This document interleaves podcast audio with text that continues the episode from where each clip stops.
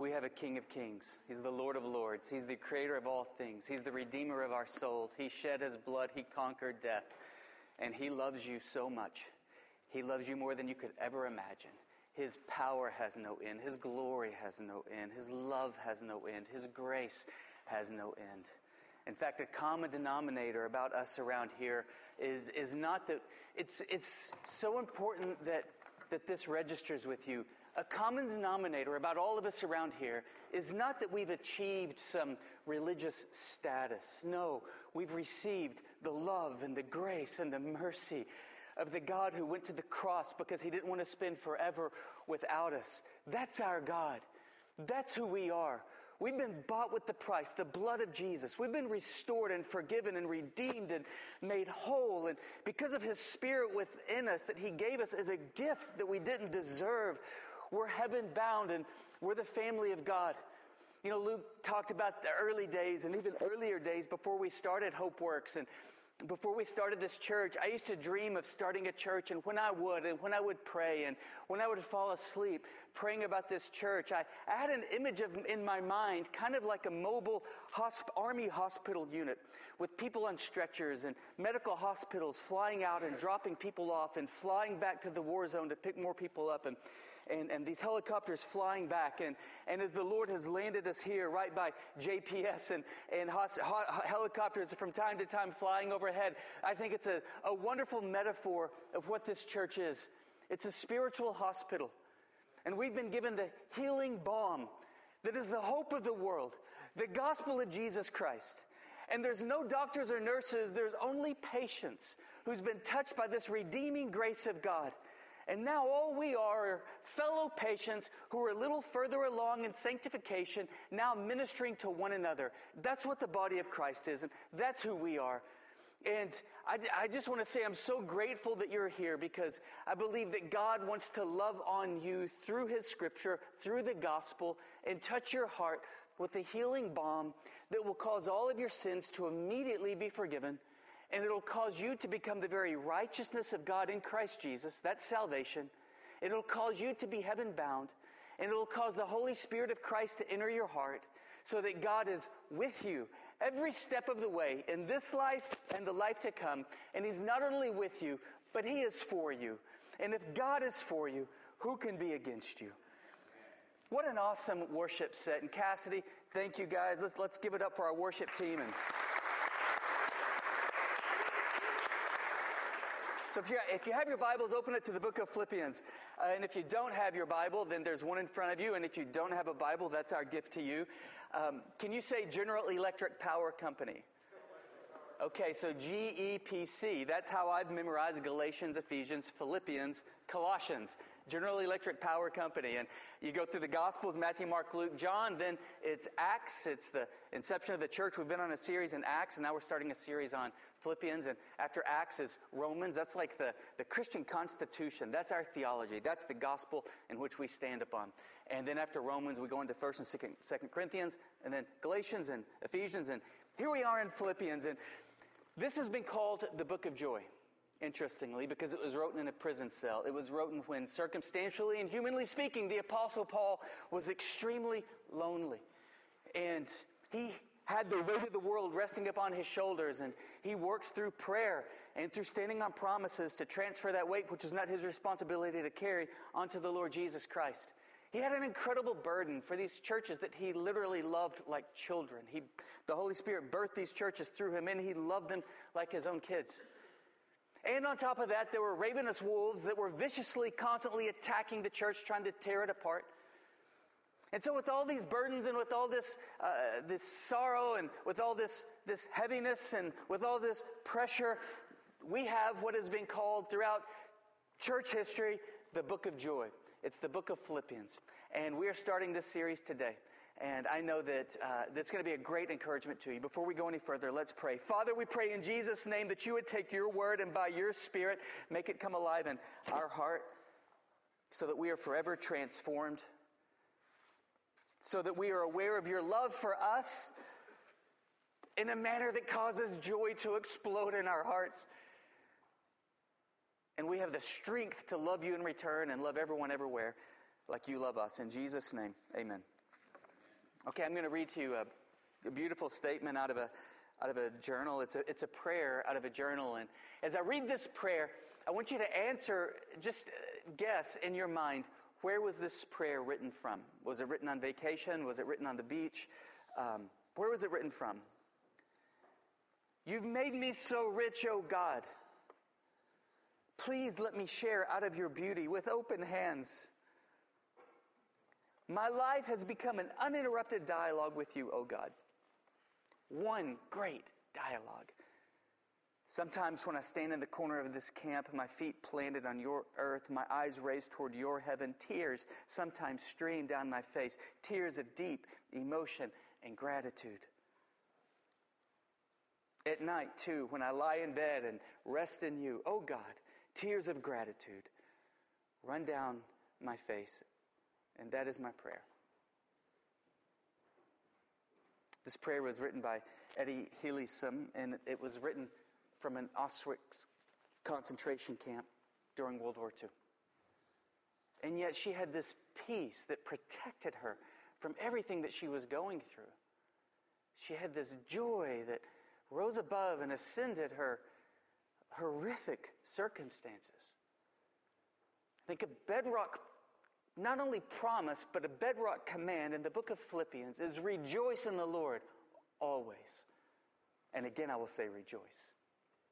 Rejoice in the Lord always. I get rejoice in the Lord.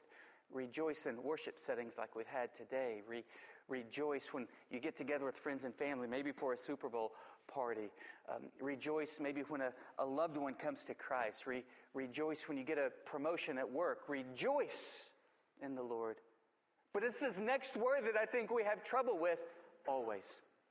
Rejoice in the Lord always. And as if, as if we didn't hear that right, or Paul knew that we were going to have trouble with it, he tagged it by saying once again, Rejoice in the Lord always. And again I say, Rejoice.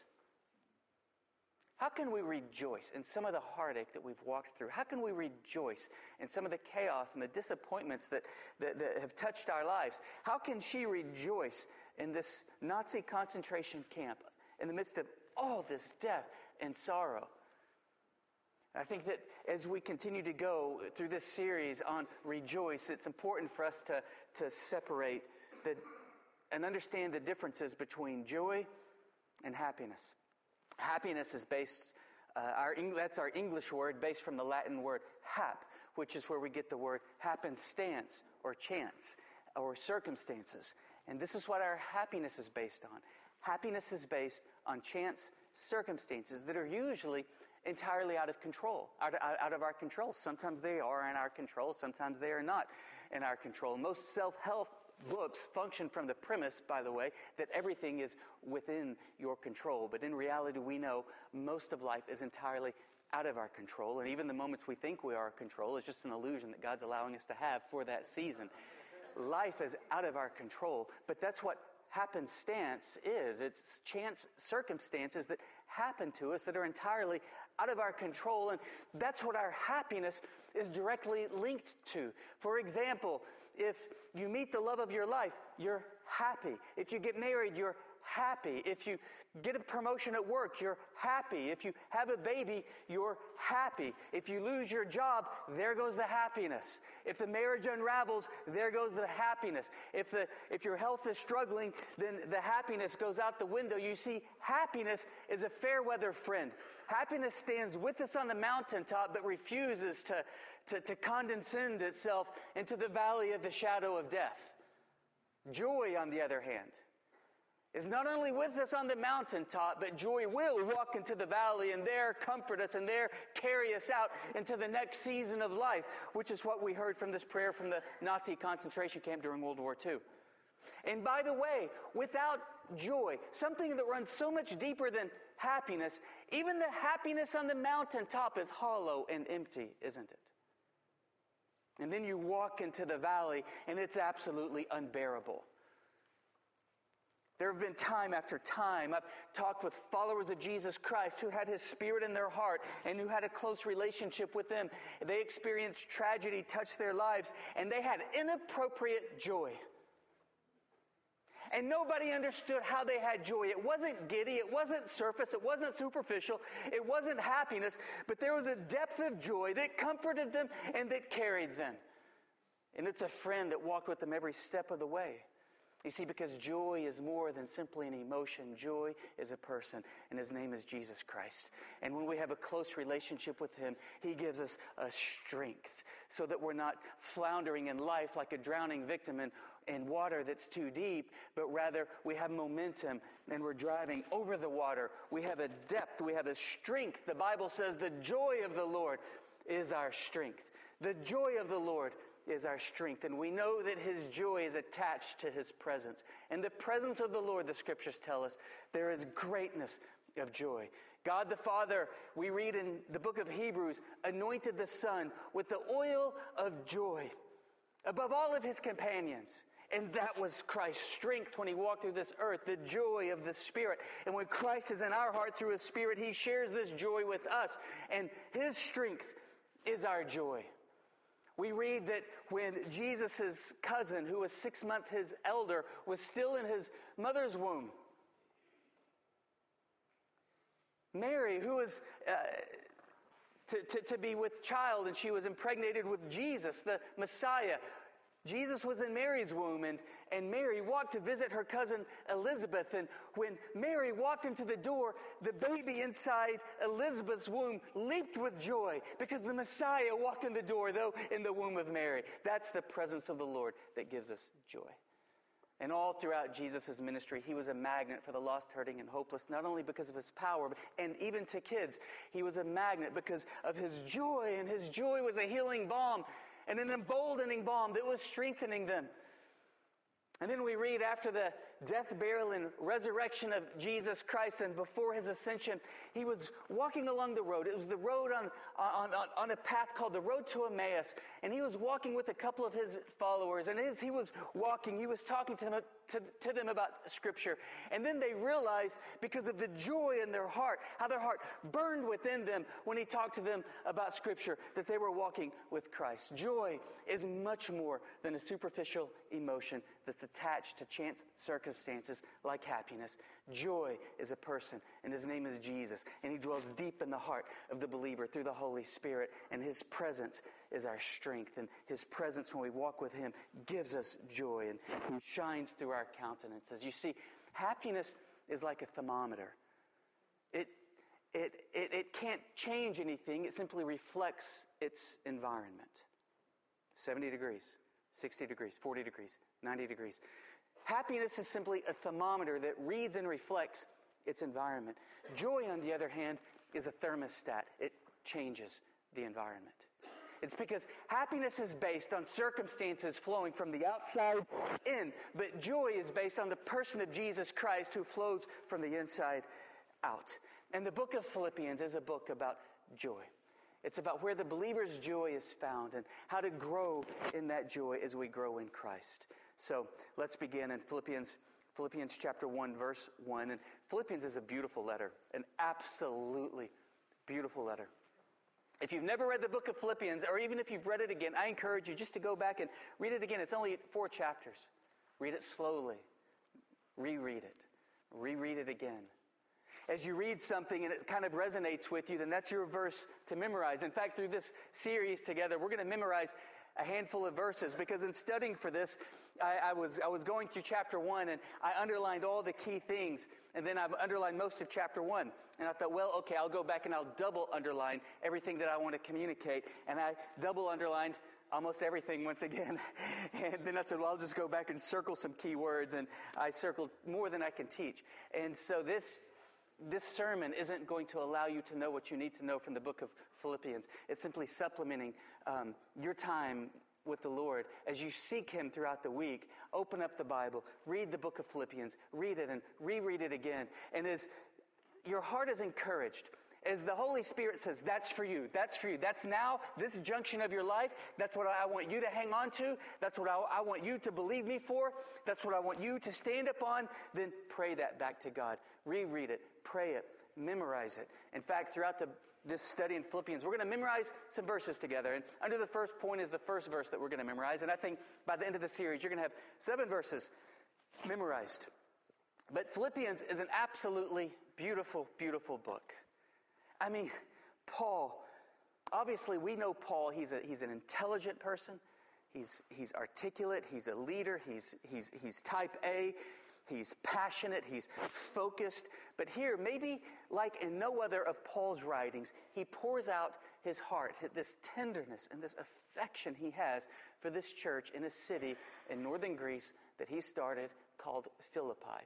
And thus he wrote this letter to the Philippians, or to the church that was at Philippi. And so we begin in chapter 1, verse 1. Paul and Timothy, servants of Christ Jesus. Timothy was, was a, a, young believer in the faith that Paul poured into and was a great assistance to him and, and a great advance to the kingdom of heaven, which is the body of Christ, the church.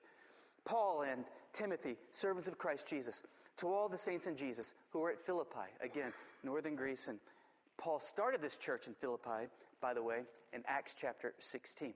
We're going to touch on that in a moment. With the overseers, that's another word for shepherds or bishops or pastors. The Bible uses those words interchangeably. And deacons, that's simply ones who serves. And we've got some awesome deacons around here. Grace to you and peace from God our Father and the Lord Jesus Christ. Verse 3. I thank my God in all my remembrance of you, always in every prayer of mine, for you all, making prayer with joy because of your partnership in the gospel from this day until now. And this is a broad brush stroke. And again, you will in, in no way just necessarily get the book of Philippians from this sermon, but I do hope that this encourages you to go home and take your time reading the book of Philippians throughout the week. Because the Bible is God's love letter to you. Did you know that? It's a supernatural book. I first realized this when I was a kid in middle school, I told my parents I was sick. I wasn't sick, I just didn't want to go to school. And so I stayed home. And for some reason, I decided to read the Bible. That was, we had this Bible for kids, it was up on the shelf. I don't know why I, decided not to watch TV, but I just opened the Bible and started reading it. And you, you want to know what?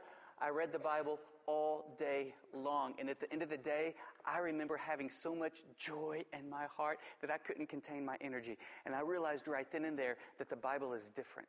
It's not like a science book. It's not like a history book. It's not like simply a textbook. It's not like reading the encyclopedia. It is spiritual. It is supernatural. God breathed His word, His promises, His love on these pages and then when we read it, he breathes his promises into our heart. The Bible says Faith comes by hearing, and hearing by the Word of God. If you're spending little time in the Word, I can tell you right now you have little joy. And I don't care how much medication you may take. I'm not saying you should or shouldn't. I'm just saying I don't care how much medication you take or how much counseling you go to. Again, I'm not saying you should or shouldn't. I'm just saying I don't care how much medication you take and how much counseling you go to. If you're spending little time in the Word, then this time six months from now, you will still have little joy in your heart. But if you're in the Word every single day, to hear from God, to seek God, to be directed by God, to be reminded of His love. Then, this time, two weeks from now, you will have great joy in your heart. And so, with the broad brushstroke, I just want to look at three principles that we need to hang on to that is a result of Christ's joy in our heart. These are promises that we stand upon. The first reason that the follower of Jesus Christ has joy. The follower of Jesus Christ has joy because of Christ's purpose in our life. Because of Christ's purpose in our life. And this is the first verse that we're going to memorize together. And I am sure of this. This is verse 6. Are you ready? I am sure of this that he who began a good work in you will bring it to completion at the day of Jesus Christ. I'm going to read it again. I am sure of this that he who began a good work in you will bring it to completion at the day of Jesus Christ. This is Christ's purpose in your life. He who began a good work in you will complete it. Can you guys say that? He who began a good work in you will complete it. Now say it again. Awesome. You've just memorized Philippians chapter 1, verse 6. So I know some of you are going to go to work tomorrow and spout off Philippians 1 6 and act like you know a whole lot about the Bible, and, and that's okay. That's all right. So we're going to memorize about seven of these verses as we go through this series. And this is what we know He who began a good work in you will complete it. He will complete it. Did you know that? I know that you've stumbled. I know that you've fallen. I know that you've made mistakes, but the Bible says that just man falls seven times and seven times rises again. God is not finished with you. He started a work and He will complete the work. He will complete the good work that He began in you. God is not a quitter. And He started in something in you that's called salvation. He started something within you called the character of Christ. If you're a born again believer, and He will not give up. I don't care how far you may have strayed in your Christian journey, you have not strayed beyond the reach of God's unconditional love, acceptance, and forgiveness. I don't care how hard you may have crashed, you have not fallen beneath the depth and the reach of His grace that restores us and picks us up and makes all things new. He who began a good work in you will complete it. And when he wrote this to the Philippians, there's no doubt that his heart was absolutely overflowing with affection and love for this church. This church began, as I said, it's recorded in Acts chapter 16, and we see that Paul was engaged in training ministries and leaders in another place, and then he gets the prompting, a leading, a supernatural, spiritual leading from God, saying, Go to this other region, the Macedonian region, which is Greece. He didn't know why, he didn't know who he was going to meet. He didn't know if it's like we looked at the other day in, in Acts, I believe, 8, like Philip leading this great revival to go lead just one person to the Lord, the Ethiopian eunuch, which would result in today millions of people throughout the course of history in Africa coming to Christ through that one convert. He didn't know. He didn't ask questions. But he got a leading from the Lord, and he immediately went to Greece. And by the way, if you get a prompting from the Lord, don't ignore that prompting. Oh, there's so much riding on it. There's so much dependent upon it. You could miss so much of being part of what God is doing. In fact, as we're just kind of, as an aside, pressing pause for a moment and talking about leadings because Paul responded to this leading to go to Macedonia for who knows what reason. The Lord gave me a clear cut leading to, to leave the ministry that I was at and to start this church. And He even told me the name Hope Works. It was the spring, the same spring that Luke mentioned. I met Luke and I prayed, God, you really want me to start this church? It had been on my heart for 12 years. Do you really want me to start it? If so, God, just at least give me a name. I kid you guys not. At 3 a.m., I heard a whisper. It was a thunder and it startled me and made me lose my breath, but it was a whisper. Hope works. I wanted to name the church the, the Fellowship of Fort Worth or something that sounded really impressive. And sometimes people say, Did God really speak that to you? And I respond, All I know is it's all this time later, and we started with nothing. And there's a building at the corner of Hemphill and Allen with a sign outside that says Hope Works. And I know I didn't do that. There was a leading. And in relation to that leading, so at Starbucks, from my perspective, this guy sits across from me and says, Luke Gilcrease. I say, Shane Gray. He says, What are you doing? I say, I'm reading the Bible. I invite him to this Bible study. He brings some friends with him, some college friends and it's a Friday night Bible study. I'm sharing sharing the gospel, and Luke's sitting on the front row. He's got all these friends that he invited behind him, and I'm making uh, drawing an example on this easel, and then the easel starts to kind of fall over. You know how those legs can be kind of tricky sometimes, and it starts to fall over. And from the from the front row, Luke just sort of leaned forward and he fixed the leg, and that's that. It's a memory I probably never would have remembered again, except for Luke told me it was right then and there that the Holy Spirit spoke to his heart one of your purposes in life is to help this man share the gospel. And it's been all of this time since. I remember our very first meeting in, in the spring of 2000, actually the summer of 2003 was at IHOP for HopeWorks. And some people who are associated with the ministry, International House of Prayer, get really excited. And they say, you guys started at IHOP? It's like, no, we started International House of Pancakes. And like the real one. And, and so we were there and there were eight people. And we cast a vision about a church for the unchurched in a spiritual hospital, a spiritual emergency room that healed people with the unconditional love, acceptance, and forgiveness of Jesus Christ. Two weeks later, we were at the uh, Coventry Apartment Clubhouse on Bryant Irvin Road, and there were 23 of us. Two months later, there were 60 of us, and we already baptized, I think, four people in the pool that was outside. And then the very next Sunday, we were at the Fort Worth Botanic Gardens and the indoor theater, and there were 190, and five people prayed to receive Jesus Christ. And then from there, we've continued to strive to reach out to people, and we've also been attacked by ravenous wolves. And there was many times that that I didn't think I, I had the in, in, internal stamina to continue, or uh, maybe I would just be so discouraged, or maybe we, we, we became, we were attacked so fiercely, I didn't know that we could continue on. I remember one particular season that the Lord has delivered us from. It was a season that, I mean, it was in the middle of winter, and I'd be sitting home at my, you know, just sitting home eh, eh, with, with, with no electricity, trying to stay warm with the fireplace, and just feeling like, God, are we ever going to get beyond this, this, this rut? And I remember calling Luke, who's on our finance team. I said, you know, every month these bills, they just crash. And I raise money throughout the, every week, and then we just barely outrun it. And then here we are, we've got to do it again the next week. And then the, everything crashes, and then the next week. And I was like, I don't think I can do it anymore. I, I can't do it anymore. And he came up and we literally cried out to the Lord. And within 24 hours, from four different people, don't even go to our church, they inserted into our account a total of $40,000, each with, with letters of love and affection and support and saying that we're behind us. Just don't grow weary, don't give up.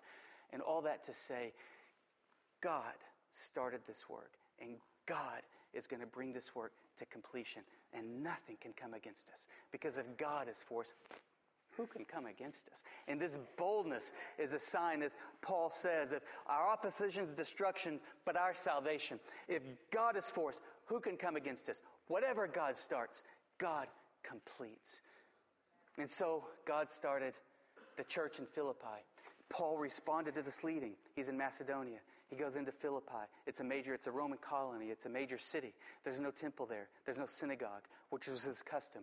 He would go from the Old Testament, argue that Jesus is the Messiah, and lead many people to Christ. There's no synagogue. So he went down by the river. There's this lady. She's probably a wealthy lady. She walks up and she starts talking to him. That's bad news because anybody ever, anytime anybody ever just started talking to Paul, then they ended up hearing how much Jesus loved them, how he died for them, how he conquered death, how he's the Messiah, and you better place your faith in him. And she did. And that was the first first convert in Philippi. Her name was Lydia. And she said, You know what? If you found me favorable, if you consider me a blessed person, please come and stay in my house. So not only did they have their first convert, but they also had their first place to meet for this uh, church plant in the city of Philippi. They said, Great. So they're going into town.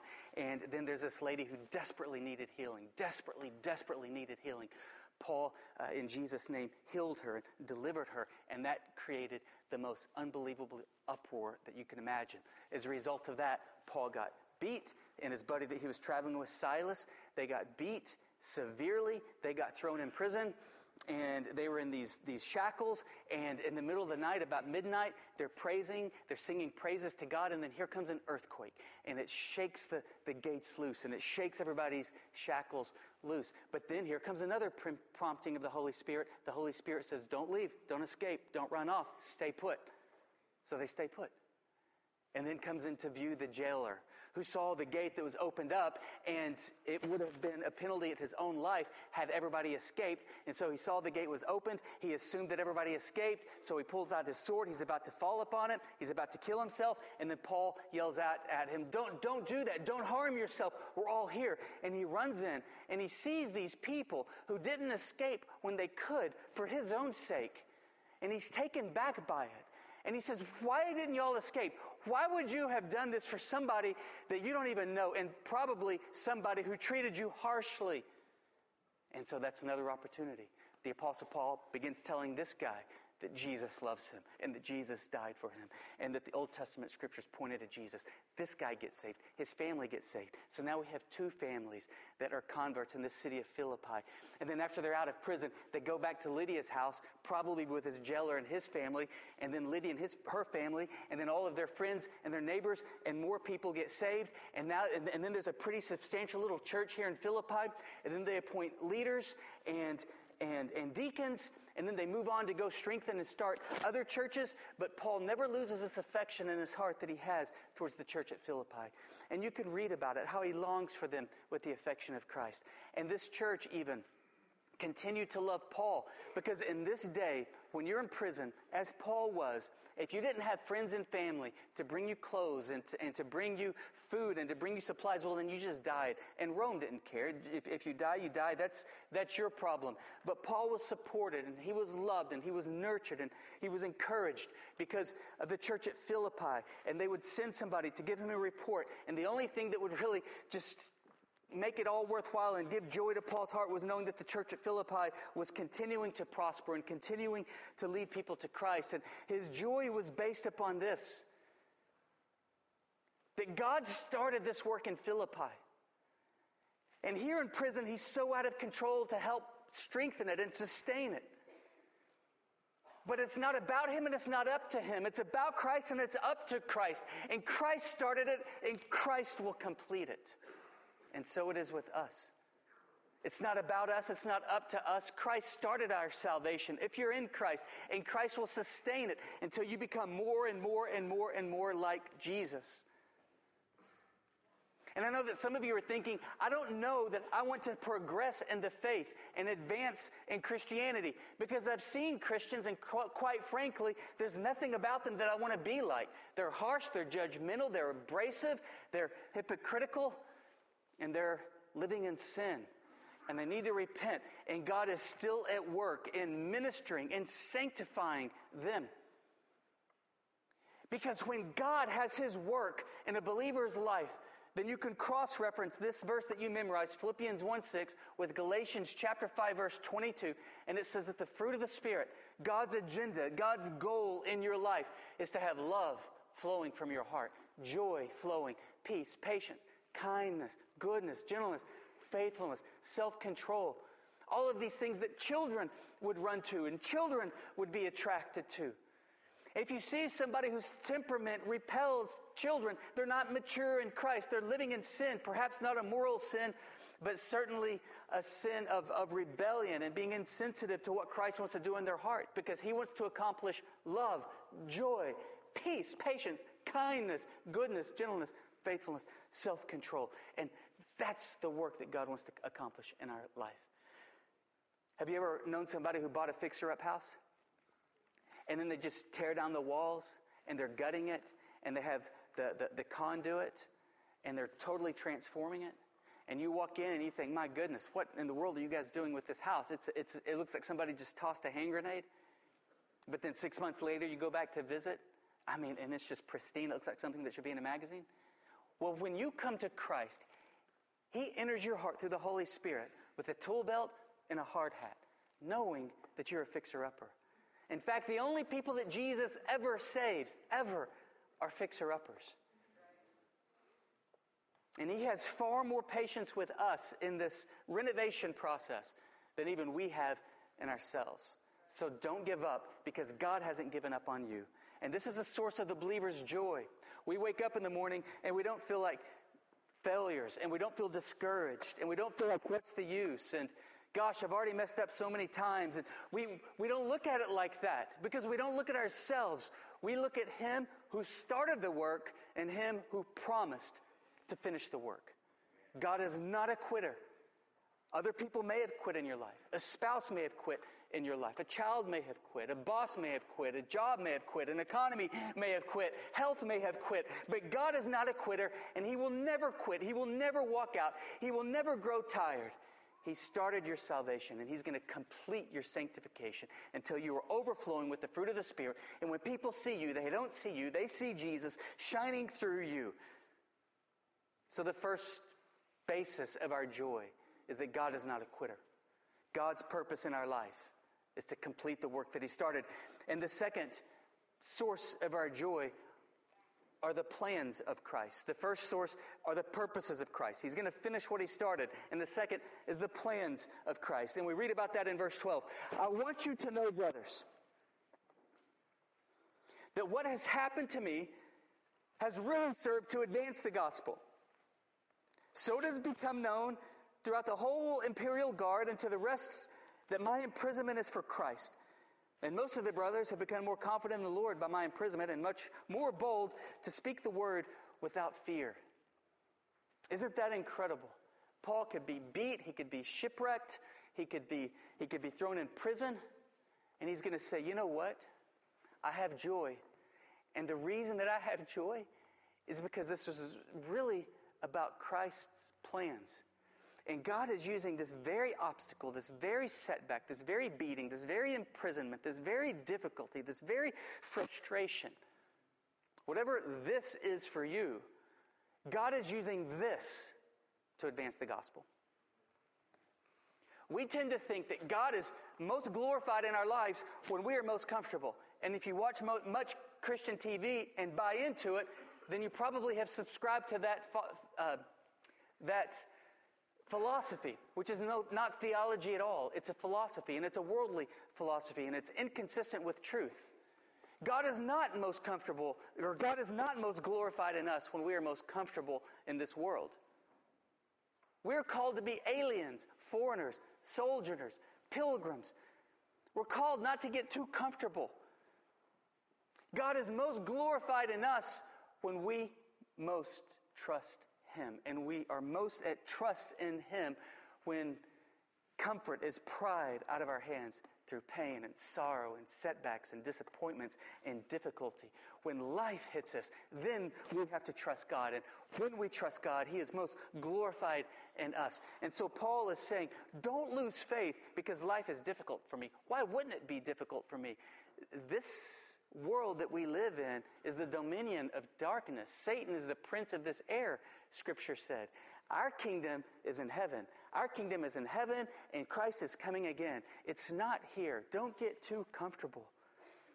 If the gospel that we preach, if the relationship with Christ that we share can't give hope and joy to a church in a third world country that meets in a mud hut, if the gospel that we proclaim can't give hope and joy to a prisoner who's serving a life sentence and has no, no opportunity for, for, for, for pardon, if the gospel and the, and the hope that we share can't give boldness and life to somebody that's in poverty stricken conditions, it is a false gospel and it is no gospel at all. But the gospel that we proclaim, it works on the mountaintop, but it works even better in the valley. It works even better in the valley. So that when we trust Christ, when difficulty hits us, we know that God is using those difficulties not as a pit, but a launching pad, as a catalyst to propel us into His plans and His purposes for His glory to give hope to the world so much more, exceedingly, infinitely above our well thought out plans. So, first, we have joy in the purposes of Christ. Secondly, we have joy in the plans of Christ. And thirdly, we have joy in the very presence of Christ. Paul writes, and we pick up in verse 19. And he says, Yes, and I will rejoice. For I know that through your prayers and the help of the Spirit of Christ, this will turn out for my deliverance. And know this no matter what you're going through, it will turn out for your deliverance. God defines deliverance, and God defines what's good in our life. But God's definition of deliverance and good in our life is infinitely beyond our definition of good and deliverance. Because our definition of good and deliverance is 99% of the time attached with being comfortable. And God's definition of good and deliverance in our life is attached to His glory, our character, and the hope of the world. The difficulty that we're going through will absolutely, without a doubt, result in our deliverance as defined by God, and His definition is far beyond ours. Yes, and I will rejoice, for I know that through your prayers and the help of the Spirit of Jesus Christ, this will turn out for my deliverance, as it is my eager expectation and hope that I will not be ashamed, but that with full courage, now as always, Christ will be honored in my body, whether by life, which would be the Philippians' definition of good that Paul lives, whether by my life, because they loved him and they were so encouraged and supported by him, whether by my life or by my death. And that was Paul's definition of good death. He said, For to me to live is Christ, but to die is gain. He said, If I am to live in the flesh, that means fruitful labor for me. Yet what shall I choose? I'm hard pressed between the two. My desire is to depart and be with Christ, for it is better. But to remain in the flesh is more necessary on your account. Convinced of this, I know that I'll remain and continue with you, with you all for the progress and joy in your faith. Most people are willing to die, but would rather live. Paul was just the opposite. He would rather die, but he was willing to live for the sake of others. And the reason that he would rather die is because he knew that the author of life, the author of his salvation, joy himself, was waiting for him in heaven. And that was his reward. And that was his goal. Yes, the Spirit of Christ is in every believer's heart, as the Spirit of Christ was in Paul's heart. But Jesus himself, who died on the cross and bodily rose from the dead and is seated at the right hand of the Father, is in heaven. And Paul longed to be face to face with Christ. And he said, For me, if I could check out and if I could be face to face with Jesus, that's what I prefer, and that's far better. But for you, I'm willing to go on. I know that I'll go on on your account. Let me ask you this. As Paul was arriving toward the end of his life, and his spirit was about to depart from his body, he not only had a peace about it, of a life well lived, because he was living it for Christ, he had an excitement about it because of who he was going to see when he got to heaven. And he was going to be face to face with a Savior who was as real to him as the, the back of his hand. Can that be said of you? If you knew that today was your last day on this earth, would you have peace about it because of a life well lived? Because you lived it for the absolute highest calling, and that's Jesus Christ? Or would your heart be filled with sorrow and regret because you wasted your life, because you didn't love well? And the only way that any of us can love well is if we allow Christ to love through us. Paul loved well. Christ was fully alive through him to the extent that he considered himself not even to be living anymore, but Christ was living through him. That's how well he loved. Oh, he didn't waste his life. He was absolutely ready to go because he had complete confidence. He lived well because he loved well because Christ was fully alive and loving through him. But not only that, he couldn't wait to see his God that in his life here, his relationship with the Lord, he learned to love Jesus Christ more than anything else on this, in this world. And he had absolutely no fear of death, no question, no hesitation. And he just longed to see his Lord. So I have two closing questions. One is for Christians, one is for people who you're here. Maybe you're just sort of checking out this whole Christianity thing, and thank you for being here. My, my, my question for the Christians is this Are you making the most of your life? Are you loving well? Is Christ loving through you because you're living surrendered to Him? And do you love Jesus today more than you ever have? And in fact, do you love Jesus, to, Jesus today more than anything else on this earth? And you think, well, I, I, I, love my family first and God second. The best way to love your family is to love Jesus first and let Him love them through you. Do you love Jesus more than anything else on this earth? To the extent that when that day comes for you, your last hour, your final hour, you're ready to depart and you're ready to see the one who loves you and gave himself up for you. Are you ready for that? Don't get too comfortable here. Don't make this place your home. Some of the greatest hymns that have surfaced from the history of the church were from the slaves in the States in the mid 1800s. Because their, their hymns were filled with longing for home. They weren't getting comfortable in their circumstances or their surroundings, and they weren't accepting that as their identity or their reality, but rather they were longing for home. And so they sing to him, Swing low, sweet chariot, a reference to the chariot that whisked uh, Elijah away to go home to be with God. Swing low, sweet chariot, coming forth to carry me home.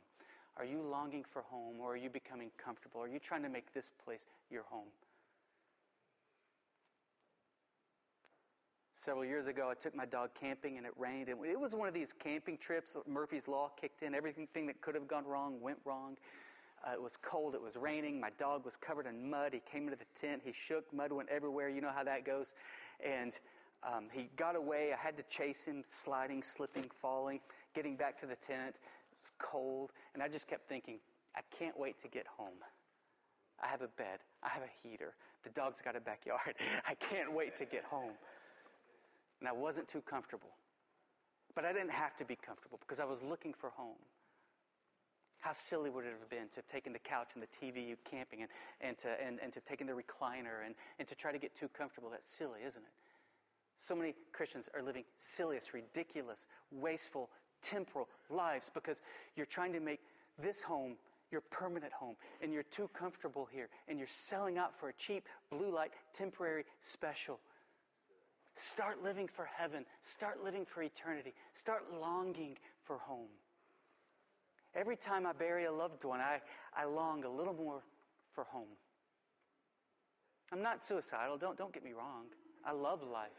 I don't wish to stop living. I, I look forward to living more fully.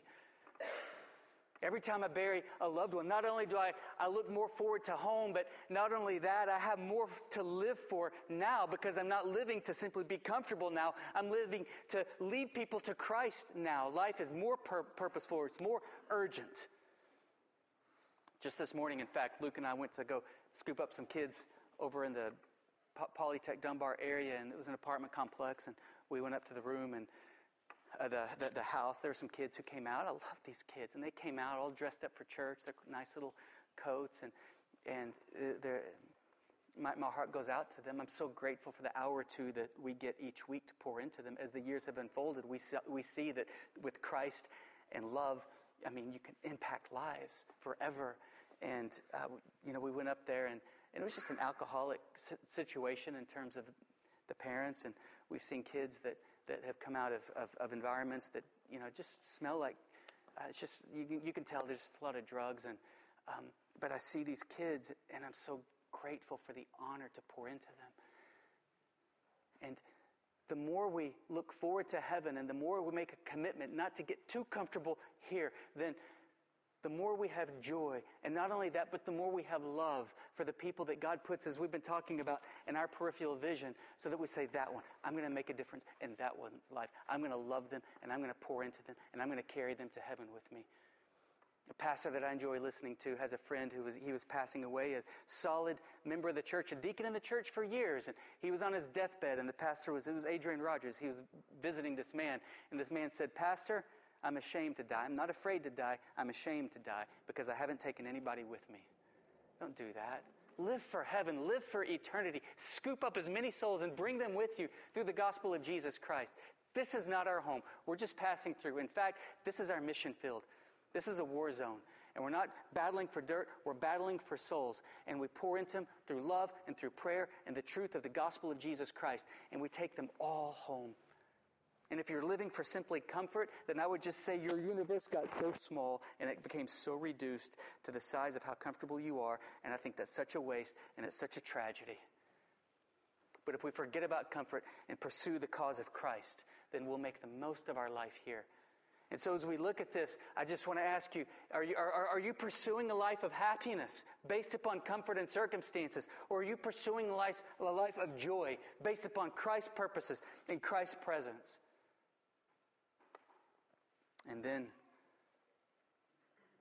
for those of you who are maybe just checking out what the church is and what the claims of Christianity are, let me just say this. The major distinction between Christianity and every other religion is very simple.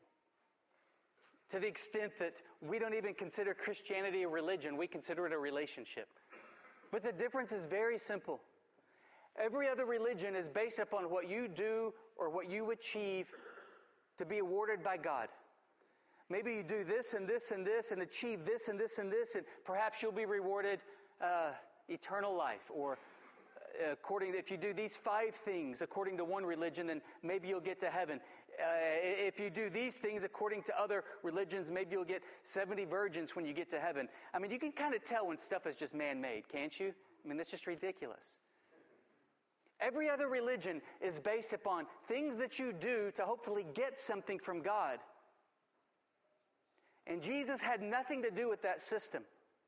In fact, he ruthlessly rebelled and bucked that system, and it was that religious system that plotted his death, but his father plotted it before them because that's the purpose that he died.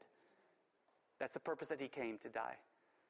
Whereas every religious system is based upon what we do for God to uh, be awarded something, Christianity is all about. It's 100%. Not even, not even 50 50 or 60 40 or 90% God and 10% us. Christianity is absolutely 100% what God has done for us. through the cross of Jesus Christ. It's not even a 50 50 deal or a 60 40 deal or a 90 10 deal. It is 100% what God has done for us through Jesus Christ when He paid for our sins on the cross. And He said, It is finished. Nothing remains. This is sufficient for salvation. And we simply receive that by faith. We trust not only that Jesus Christ died on the cross for the sins of the world, we trust that He died on the cross for my sins. It's personal faith. We believe that not only is Jesus Christ the King of Kings, we believe that He's my personal Lord and He's my personal King. And at that moment, it's not a process, it's an event like a bolt of lightning. The Holy Spirit enters your heart. You're born again. Your sins are forgiven. You're heaven bound. Christ started this work called salvation, and He will complete it. He will see you home into heaven, and He will complete the character, the Christ like character that He began in you. It is the most important decision that you could ever make in your entire life, and it is the greatest blessing. That's to humble yourself and admit that you're a sinner that needs a Savior, a lost sheep that needs a shepherd.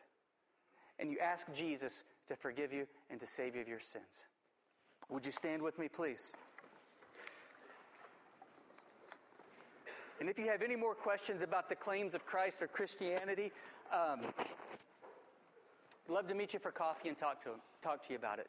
I love talking about the Bible and Jesus and how much He loves you. Don't worry, it won't be a debate kind of thing. I just, I just love telling you how much Jesus loves you. If you have any more questions, please corner me for coffee. I'm up for coffee. I'm up to talking about Jesus and how much He loves you. Um, but for now, just know this. You can no more eventually become a Christian as if you sat in a garage and you could eventually become a car. That can't happen. You can no more eventually become a Christian as you could uh, go swimming and maybe eventually become a fish. It can't happen. Becoming a Christian is called being born again, it's being transformed. Uh, you were dead and then you're alive. The old is gone, the new has come. You're a new creature, a new creation. It is not a process, it is an event. A process obviously led up to the event, but the moment of salvation is an event when you repent of your sins and you ask Jesus to forgive you, and you trust that what he did on the cross is sufficient for your salvation. It's like, well, don't, don't I have to be baptized? You get to be baptized because you're saved. And we have a baptism opportunity coming up in a couple of weeks. So indicate that if you're interested. But you get to be baptized. And, and Jesus starts changing you. And he starts living and loving through you. And the more he lives and loves through you, then the more you know what it is to have a heart that's strengthened and alive with pure joy. It's the joy of the Lord. So would you bow your heads with me? As a testimony, I wonder how many of you would say, I know that I am born again. I know that I'm heaven bound.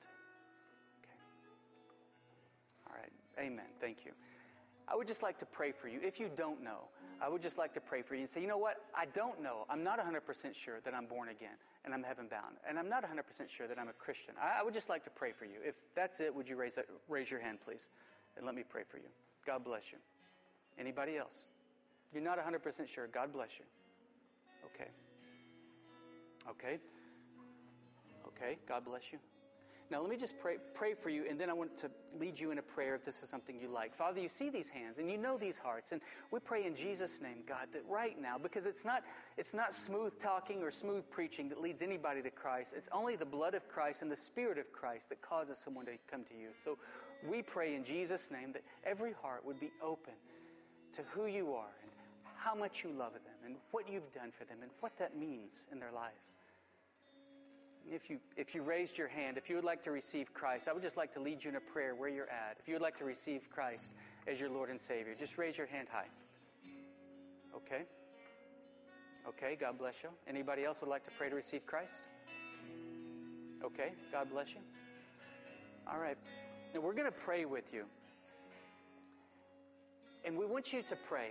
It's not words like a magic spell, it's, it's your heart. It's your heart talking to God and you're telling God what you mean. And we're going to pray with you to encourage you. And the Bible says, all who call on the name of the Lord shall be saved.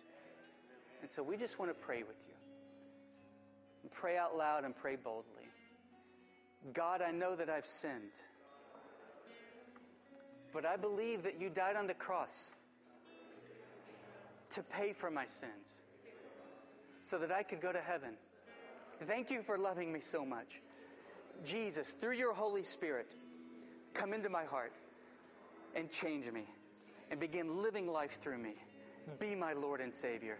I surrender my life to you. Thank you for creating me. And thank you for dying for me. And thank you for, for saving me. You are my God. And help me to love you more. Now, if you would just look at me and, you know, I, I, did see several people raise their hand and say, you know what, I would like to pray that. And know this it's a decisive moment, it's a faith thing. The, those who call on the name of the Lord are saved. The Holy Spirit comes in. And from now on, it's not even about what we do for God now, it's about a relationship with a living, communicative, promise making, promise keeping, loving, faithful, loyal God who will never, ever leave you nor forsake you. I can testify to that. If God were ever to have left somebody, it would have been me. But He said, I will never leave you or forsake you. Nobody can snatch you out of my hands. And the rest of this life, you have a Savior named Jesus who's with you and He's for you every step of the way. And now we have Him to look forward to when we go on and go to heaven. So let's just respond to this salvation and this great, great God through worship. And next week, I'm going to be talking a little bit about what baptism is as we continue through Philippians. We'll have an opportunity for baptism coming up. So please just stick close with us. But for now, uh, let's just respond with worship.